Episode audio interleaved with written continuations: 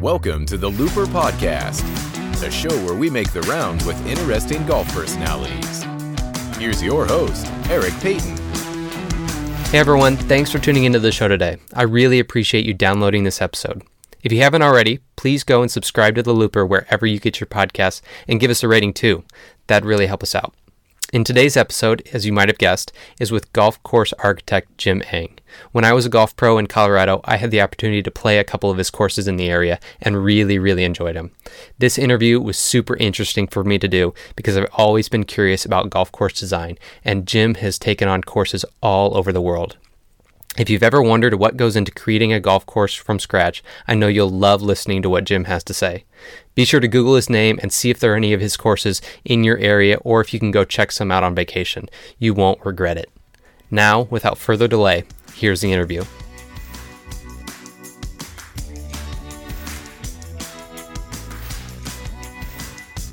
Jim Engh, uh, golf course architect, uh, father of two, and have a dog. Awesome. awesome. Well, thanks for being on here. Um, so, to start things off, can you tell us a little bit about your relationship with golf as a kid and a young adult before you started designing courses? Yeah, sure. I, uh, it, it, that's probably that's probably kind of interesting. It's uh, I was uh, two years old when I jumped in the uh, uh, golf cart, uh, one of those Cushmans with the kind of the sickle bar on front, the three wheel, and crashed it, and ended up being fairly seriously injured as a as a very young kid, and so, and so that was my uh, my introduction to golf. And um, you know, my parents both played, and I grew up playing, working on the courses, uh, spending you know all day at the course, either working on the course or caddying or something like that. And uh, you know, that's pretty typical. I grew up in golf, so that's where I ended up going. Uh, so then, how did you make the transition to starting designing courses? I was in an architecture program because I, I, I was always had a creative side and I wanted to be an architect and was in a program and then uh, did some work with a golf course architect uh, named Dick Phelps. And Dick told me how to get into the business, uh, which mean uh, which meant I had to uh, change my degree, change schools, change states, and I ended up at Colorado State uh, and uh, got a landscape architecture degree, and then went out into the world. What was it about uh, designing golf courses at first that, that kind of drew you to that profession? Well, I mean, I like the creative side of things, and I, you know, I love playing golf, so I love being around golf. And um, once I saw um, that you can do something like that, uh, that was sort of a fit, and and uh, I got to use the creative side. I got to be in the golf world, and uh, of just took it with dogged determination to uh, try and succeed. So then, what was your first uh, job in the designing world? Uh, well, um, I don't know if you consider construction as well, but I'd spent uh, some time building golf courses with uh, various companies, and this when I uh, graduated with my landscape architecture degree, I was uh, I was able to be hired because of my construction experience by by Dick Nugent out of Chicago. And so now that you're um, you're kind of on your own, you've got your own company. Um, when you are approached to design a course, where do you? What's the first step? Where do you start with all that? Well, it has to be overall impression. Uh, you know, first the land, you know, then the client, then difficulties, all that kind of thing. But uh, you know, mostly it's it's the land, and you kind of get to know it a little bit, and then you go further into detail. Then you get topos, and then you get aerials or maybe riding horses or ATVs or something, and uh, and uh, just sort of start to be able to see some things. And so, what what are you looking at when you when you get, actually get onto the land? What are you looking for that um, might spark inspiration, or stuff that you uh, might need to avoid or think about before when you dive into actually uh, moving some land? I, I really look for things I call hotspots. And usually every site's going to have a few, some more than others, obviously. And I try and integrate or envision how I can make a golf hole work within or around that particular hotspot, whether it's a rock outcropping, a grove of trees, a, a wetland area, whatever it might be. It's something to incorporate within the within the golf course to make the uh, the play more interesting. So once you once you get this um, this piece of land, what is what is you've walked the, the the course or the the piece of property? Um, where do you go from there? Do you go back to um, kind of brainstorming and drawing, and um, what is what does that creation process look like? Yeah, I'm pretty well. Uh, there's a, there's a lot of different ways to go about it in this industry, but I, I choose to uh, do uh, very detailed contours. I, I'm able to see things in contours. I'm able to have visions that I can then create in contours that are then readable and buildable by a contractor. So you, you know you're efficient with it. You're not building it several times and changing it. You're envisioning it one time and building it one time, and that keeps obviously cost down. Uh, but I've had good success by being able to find hotspots and then incorporate the golf course within the hotspots using the contours and um, using contour drawings and, and creative imagination and uh, coming up with something that's interesting. Um, so what is what is that time frame like normally when you're approached originally until opening day of a golf course? How long is that normally take? It can be anything. It can be it can be uh, any, you know anywhere from being approached to signing a contract to the project never finishes or never starts. So you know that that number is infinity at this point. Uh, one of the longest ones was probably Fossil Trace in Colorado. We uh, I think I talked to them in November of '91 the first time, and we opened in 2003. So you know, it can be it can be any number really. It's it's not the design process. Design process and even construction process are somewhat finite. Uh, it's it's all of the other things: financing, obtaining of land, permitting, uh, obstacles such as uh, power lines or weapons or whatever they might be. There's a plethora of obstacles that have to be overcome before you can even start um, even, even start moving any dirt. So. Uh, obviously, uh, designing golf courses, your, your profession is it, it's a business. You're working with a client um, who wants something. Um, but what is your primary goal as the architect when it comes to the playability for, for the um, the actual golfers? What is your goal that they experience? You know, there's there's a lot of discussion about how you gauge or evaluate what's a better round of golf than others, or what golf course is better than others. And there's a lot of factors that go into that. And people, you know, people evaluate things like uh, playability, shot values, design variety, whatever it might be. There's a lot of things that go into that, including even history. But all of the things, you can take every description that anyone's ever said, or you can take any design criteria or category that anyone's ever used. But at the end of the day, they all come down to the same thing, and that's fun. Uh, for example, uh, you can give a course really high marks on design variety, but why are you trying to obtain design variety? Well, it makes uh, makes the golf round more interesting and more fun.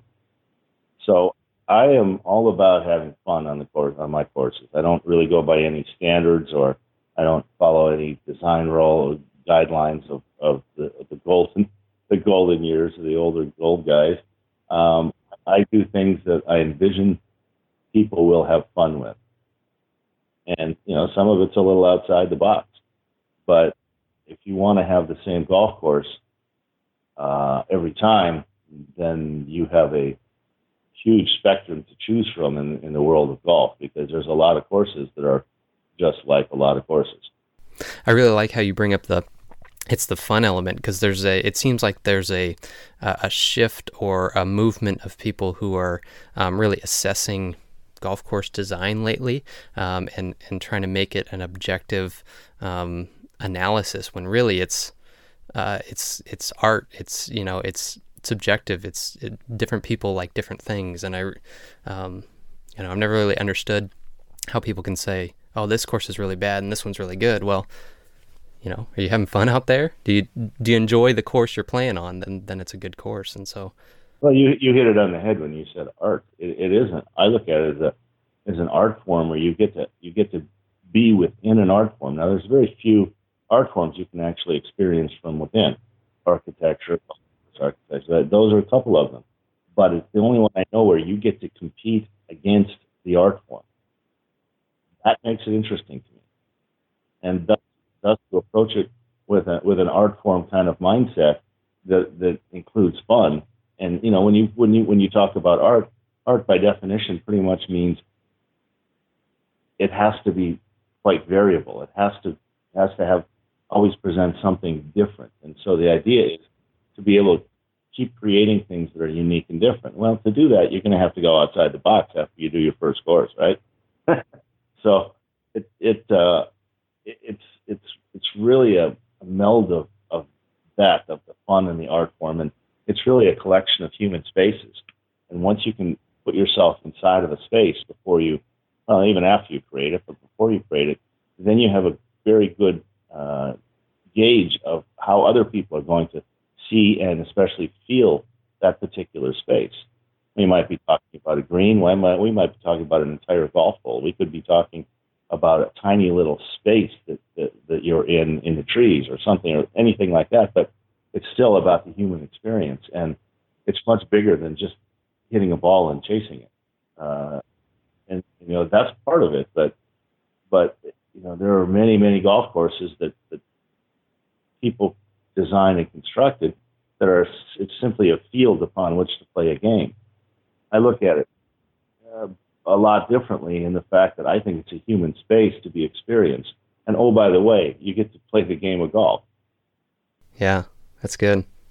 So, as as kind of a, a golf course artist, then what what inspires you um, to make different features? Um, do do you look at other architects? Do you look at other um, things in the world to kind of incorporate into your golf courses?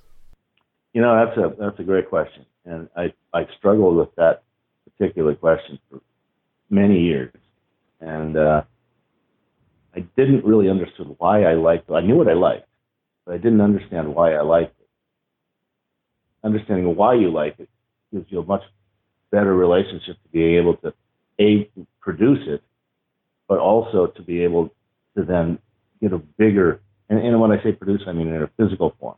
But once you understand why you like it, now you can try and portray it in more of an emotional form or, or a mindset. And the, the, example of that is when I, I, play a lot in, I, I, most of my inspiration comes from Ireland. And I say that, I don't mean it's necessarily verbatim, uh, the features uh, it's more about the emotional feeling I get when I'm in Ireland. And I played there many, many, many times. I'm walking down the first hole at Carne, beautiful day, and I'm looking around and kind of doing pirouettes as I'm taking in the landscape because it's it's just so it's so beautiful. And my my buddies are going, dude, you were doing pirouettes down the fairway. I go, and it hit me. I I I get I get a big kick out of presenting things to people and even though some Irish uh, things, I've, I, I find out where the envelope is that you can get away with things by what I, what's been done in Ireland. But the thing about it is, I, I don't, I'm not necessarily trying to reproduce physically uh, features of Ireland, but I am trying to reproduce that endorphin rush that I got when I was that I get every time I play there. I, I my mind is turned on for four hours, four straight hours, I am just taking it in and, and, and just giggling the whole way around. That's the feeling I'm at forever. And whether that uh, means it's a an Irish feature that I reproduced or found, or it means it's some other quirky thing that we came up with to present to golfers that gives them that same sort of endorphin rush. So that's the inspiration is, is really trying to provide unique things for people to experience. But it goes back to, to my uh, my feelings about golf in Ireland and and, uh, and how cool the feeling is when you're playing there. Yeah, that's really cool. Um, well, I've never been over to Ireland before, uh, but I've played most of your golf courses in Colorado, um, which it seems like there's a lot of um, mountain courses that you have and a lot of elevation changes. Is that something that you're drawn to as well? You know, I enjoy it. Uh, it uh, you know, with Sanctuary being my first course in the states on my under my own name, um, that was you sort of become known as it, and you sort of get a niche. But you know, there's courses that that aren't that way. But uh, I do have probably a disproportionate number of mountain courses, and uh, it it kind of suits me because my detailed uh, documentation, and you're you, that's what you have to have to build in the mountains efficiently. Because if you make a mistake in the mountains, it could cost you a lot of money. Um, and it's a lot easier to erase, um, make cover your mistakes with an eraser than it is with a bulldozer. So we try and work out all the problems early. But uh, yeah, I mean, I'd, I'd say that uh, that's a fair statement. So is there something that um, you kind of mentioned? There's there's um, uh, more room for error um, or less room for error in the mountains. Um, is there something that's happened in the past at some go- golf course that um, I don't want to say that was a huge mistake, but maybe surprised you that um, going into it you were expecting something to happen, but it kind of it took you by surprise and, and kind of had to work on your feet and make some changes? Oh yeah, that happens. that happens fairly often. Excuse me. Uh, in that um, you're gonna uh, whatever you do, of course. And I, I just had it. We're we're building a course in Mexico right now. And I was out there with the uh, with the contractor, and we're, we're walking around looking at things. And I said, "Look, this isn't uh, this isn't life or death. Uh, no one's going to live or die based upon the next decision we make." And the thing that I find is that when we construct things, you know, we try and do it to plan and things like that, but it's impossible to get it exactly right. I've just told them that I discovered over the years that the mistakes, as long as they're not glaring and causing maintenance problems or technical issues, the quirky things, the, the quirky mistakes, are the things that really give it a little flavor in five or six years. People start to get to know quirkiness, or you know, there's there's a there's an oddity here, there's uh, uh, something funky there, and you know, sometimes you you take that and you go, yeah, that worked out great. Sometimes you go, well, maybe not so great, but it becomes part of the it becomes part of the aura of the golf course over time. And I find those little mistakes to be some of the most interesting parts of the course because they weren't programmed. Yeah, that makes sense.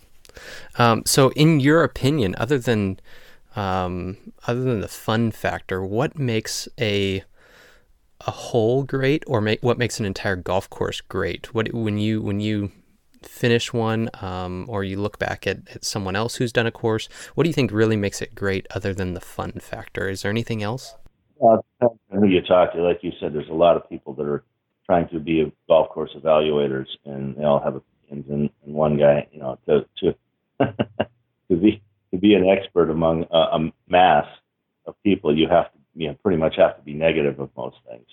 Um, don't look like an authority, an authority on on anything.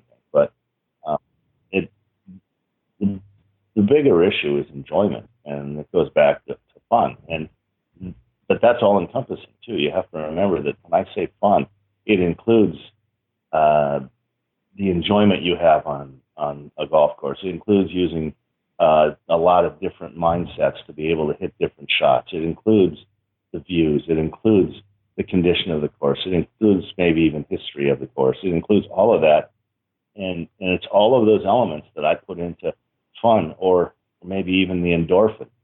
You know, there's people that will go out and play. Now, I'm not going to mention any names, obviously, but there's a lot of there's a lot of courses out there that have great history, and they really aren't that spectacular of a golf course.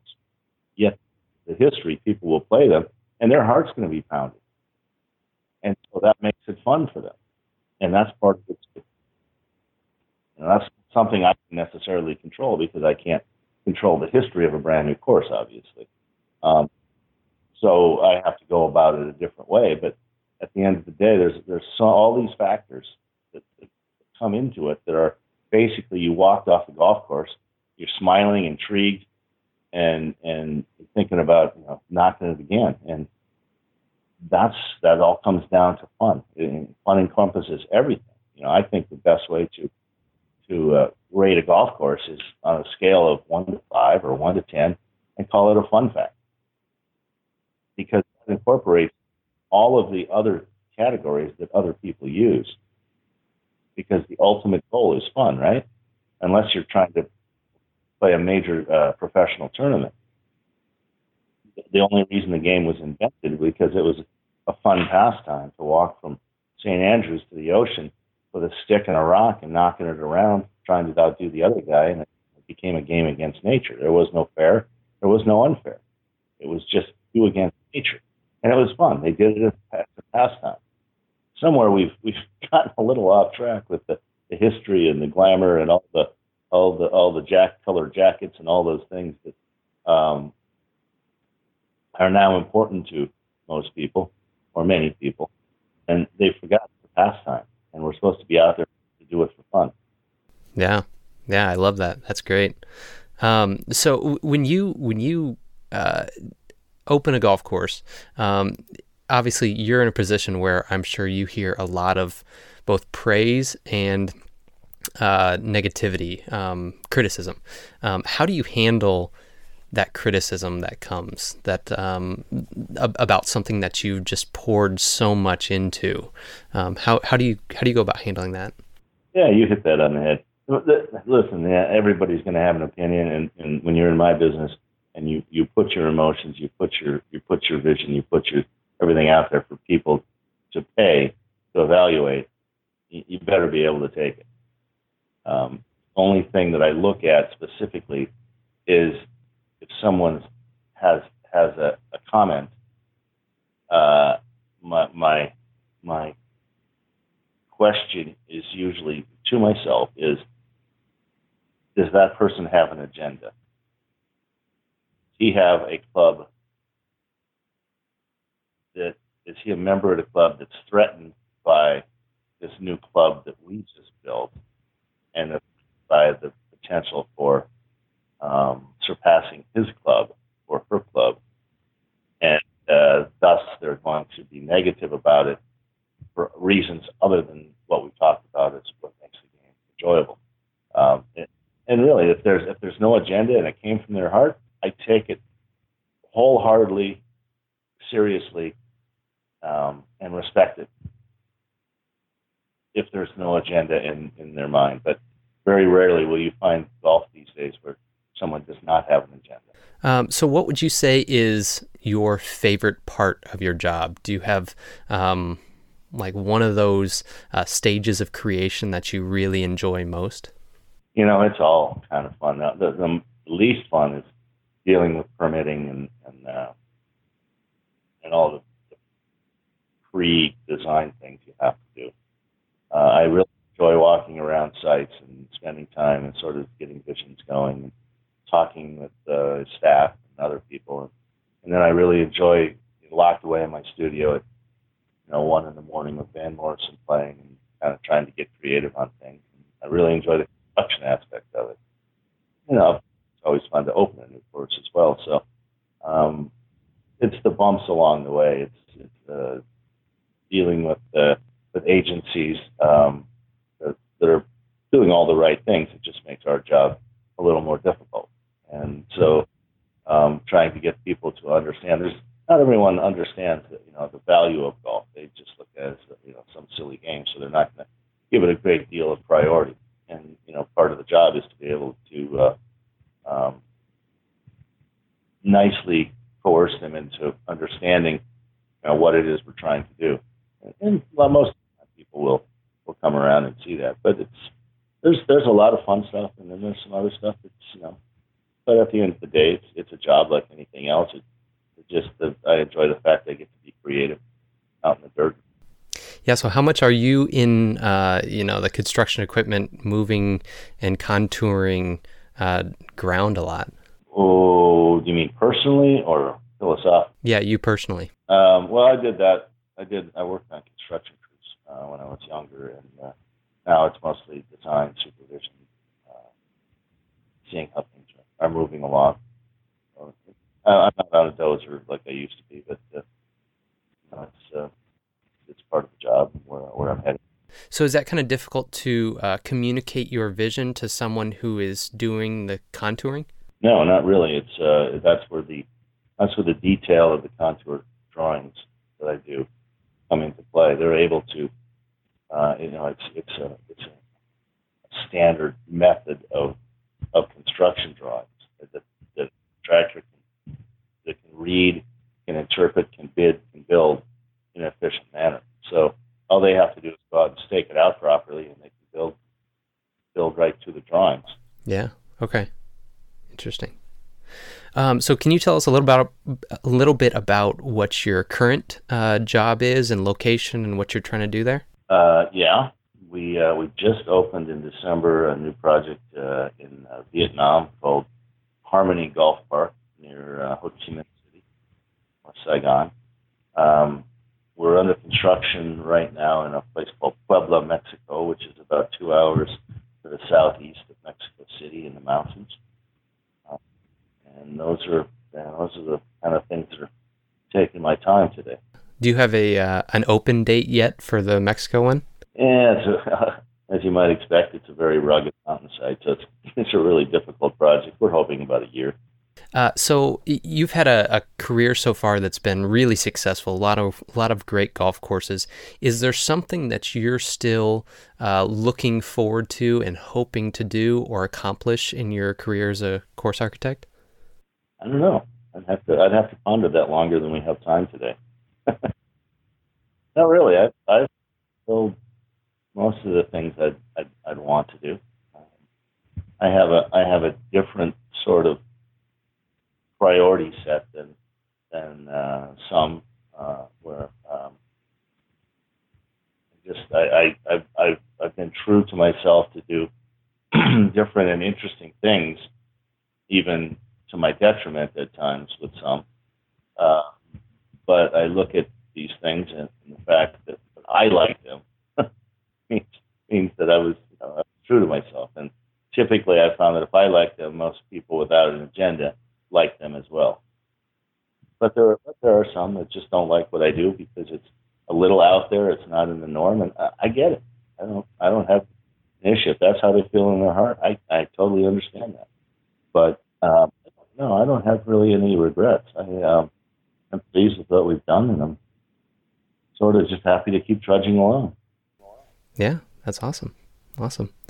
Um, so to kind of wrap things up, I always like asking people a specific question, but I'm going to change it a little bit for you. Um, the question is, what's your favorite course that you've ever played or seen?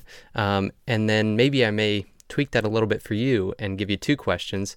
What's your favorite course you've ever created? And maybe that's like choosing your favorite child, but I'm going to throw it out there anyway. you took the words right out of my pat answer on that one, by the way. uh, but um, it's it's impossible for me to um, evaluate my own my own courses. You know, but you put a lot into each one, and you know, some you think maybe got too many accolades, and some maybe didn't get enough, and you know, it's it just um, nah, that's that's a tough one. I'll let you guys figure out which one you think is the best one I've done. Um, uh, course, most fun. Well, the endorphin rush has been the highest at uh, probably Carne and uh, and right near each other in in uh, Ireland. All right, that's awesome. That's awesome. Do you have uh, maybe a favorite hole you've ever created? Like most, um, maybe most unique stands out the most. Maybe we don't have to call it favorite, but most unique. Hmm. Well, most unique, yeah, probably the most unique is uh, is number 11 at the, the golf club at uh, Black Rock up in Idaho.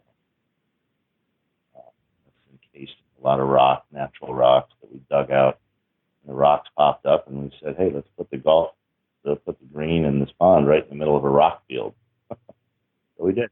That's awesome. I'll have to look that one up. I have not been there, um, but the ones I've seen in in Colorado, there's there's some unique designs, so I, I love it. Um, That's great. I appreciate. It. Yeah. Yeah. Well, um, is there any way that people can kind of follow your work and, and see what you're doing? Um, how would you like to? You have anything you'd like to throw out there?